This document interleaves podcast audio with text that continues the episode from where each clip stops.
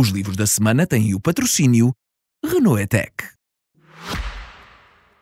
Etec. Está na altura dos livros e eu trago esta semana um calhamaço que se lê avidamente. É mais uma reunião de crónicas de António Lobantunes. Creio que já é o sétimo volume de crónicas do escritor e é conhecido o quase desprezo com que Lobantunes sempre se referiu a este género, que considera menor, eh, na sua produção literária. Costuma chamar-lhe a sua piscina para crianças, por contraponto imagina-se, à Piscina dos Grandes, que são os romances que publicou desde a estreia em 1979 com Memória de Elefante. Evidentemente, estes textos são de outra natureza, textos que escreveu para a imprensa, mas encontramos neles o tom, a cadência e as obsessões que identificam de imediato a escrita de Lobantunes. Esta reunião de crónicas é seguramente a última, recolhe textos de 2013 a 2019. Lobantunes, depois disso, depois de 2019, deixou de escrever o texto semanal que saía na revista Visão.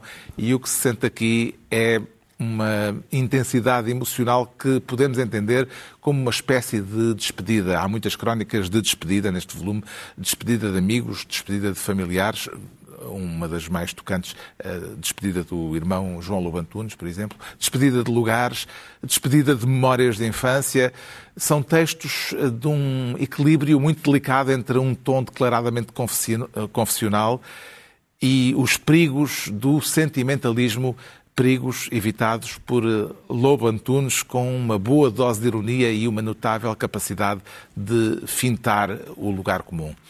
As outras crónicas de António Lobo Antunes, prefácio de Daniel Sampaio, edição Dom Quixote. O João Miguel Tavares traz também um calhamaço com uma evocação do período da Guerra Fria. Exatamente. E quer começar por declarar que o meu calhamaço é maior do que o do Carlos Vaz Marques. Uh, este calhamaço tem 1100 páginas, notas incluídas, é da autoria de Luís Menin. Ele é um académico americano, mas é daqueles académicos que também escreve para a New Yorker, portanto, que sabe bem domina as técnicas de jornalismo e do storytelling, o que faz deste livro particularmente interessante. Ele já tinha ensaiado num livro anterior chamado The Metaphysical Club uma história intelectual e cultural da América entre o final da Guerra Civil Americana e o início da Primeira Guerra Mundial, e esta é uma história cultural e intelectual uh, entre o final da Segunda Guerra Mundial e a Guerra do Vietnã. E ele mistura tudo. Portanto, embora o calhamaço seja bastante impressionante, destas suas 1100 páginas, ele, na verdade, é feito de pequenas histórias, de pequenas biografias, e, portanto, há aqui, tudo, há aqui um pouco de tudo. Há George Orwell, e há Elvis Presley, e há o Bonnie and Clyde, e, portanto, o filme. E, portanto, tudo se cruza, a economia, com a política, com a filosofia, com o cinema, com a música. E é realmente uma obra fascinante e bastante imponente e nunca aborrecida, apesar das suas 1100 páginas. E é uma edição de Elsinore. O Pedro Mexia sugere umas memórias do cárcere, mas não as de Camilo. Não as de Camilo. São os cadernos do cárcere do, do Gramsci, um jornalista, filósofo, teórico, deputado, ativista, uh, uh, marxista, uh, fundador do, do Partido Comunista Italiano e que passou os últimos 10 anos da sua vida, ele morreu jovem, morreu, passou os últimos 10 anos da sua vida preso durante o fascismo.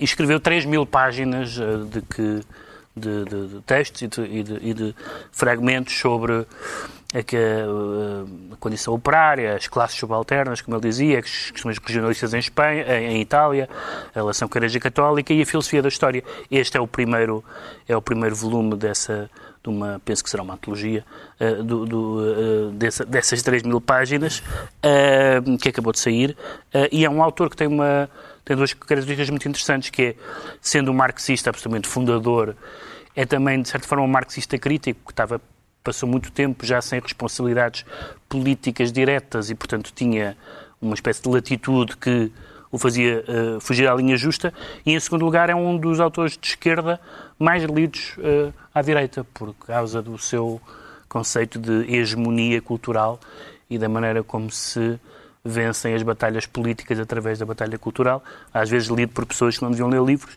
mas uh, isso é outra coisa.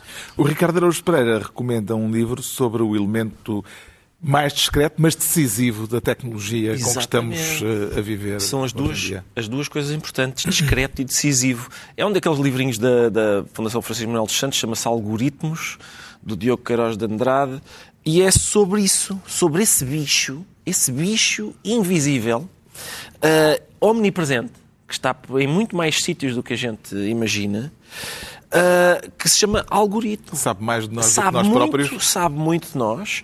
A questão é como é que é, é o que o, livro fala disso, sobre como é que ele funciona, como é que condiciona. É mais uma manifestação de que a ficção científica deixou a desejar, porque tal como o laser, não é? os, filmes de ficção científica do século XX propunham que no século XXI nós iríamos disparar o laser contra, contra seres extraterrestres que nos queriam capturar. E a gente chega ao século XXI e verifica que o laser é disparado para os pelos das virilhas.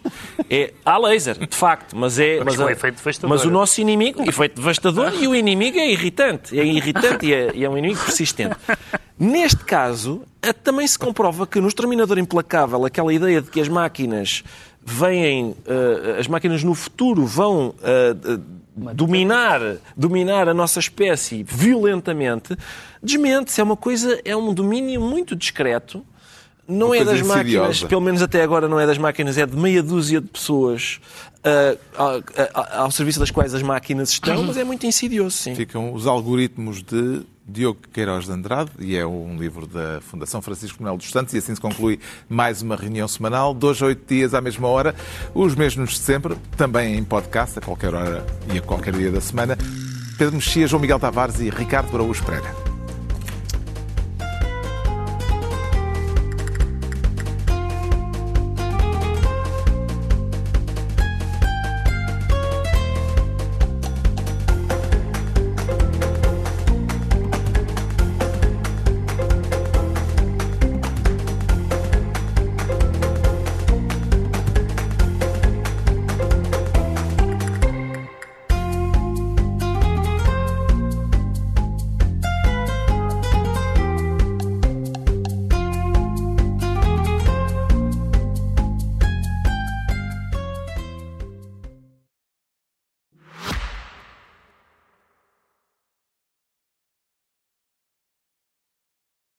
Os livros da semana têm o patrocínio Renault Etec.